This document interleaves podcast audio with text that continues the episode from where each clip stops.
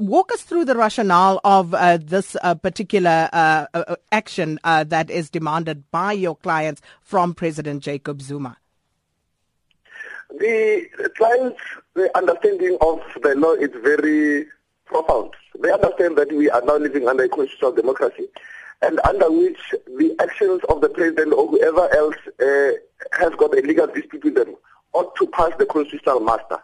Therefore, we need to balance their rights to get the report because they are the affected ones, uh, together with the president's decision to sit on the report and not release it, and know and, and also uh, go around and have people that are possibly that in the report uh, resign from their offices and some being given offers. As we understood that uh, General Tia has been uh, given an offer to vacate office and go and be employed elsewhere.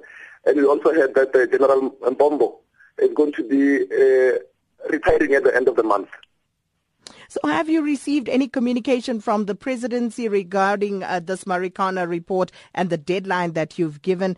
Um, uh, b- because, uh, you know, um, the president has indicated his intention to release the report. So, clearly, that's not good enough for you.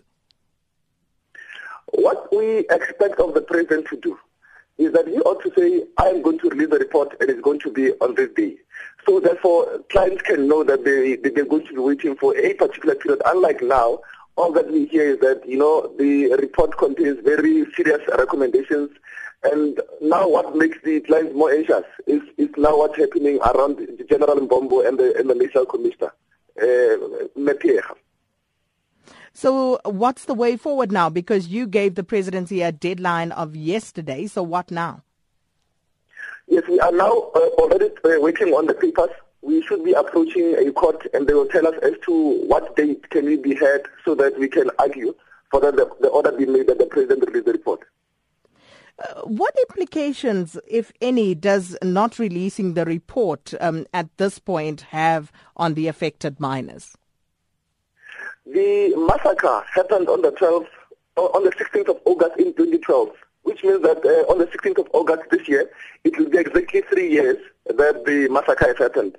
Which means, therefore, that any civil claims that they say they have for arrest, for injuries, will prescribe on that day. So therefore, it's very important that they need to have sufficient time to work on their civil claims uh, that they must lodge before the 16th of August.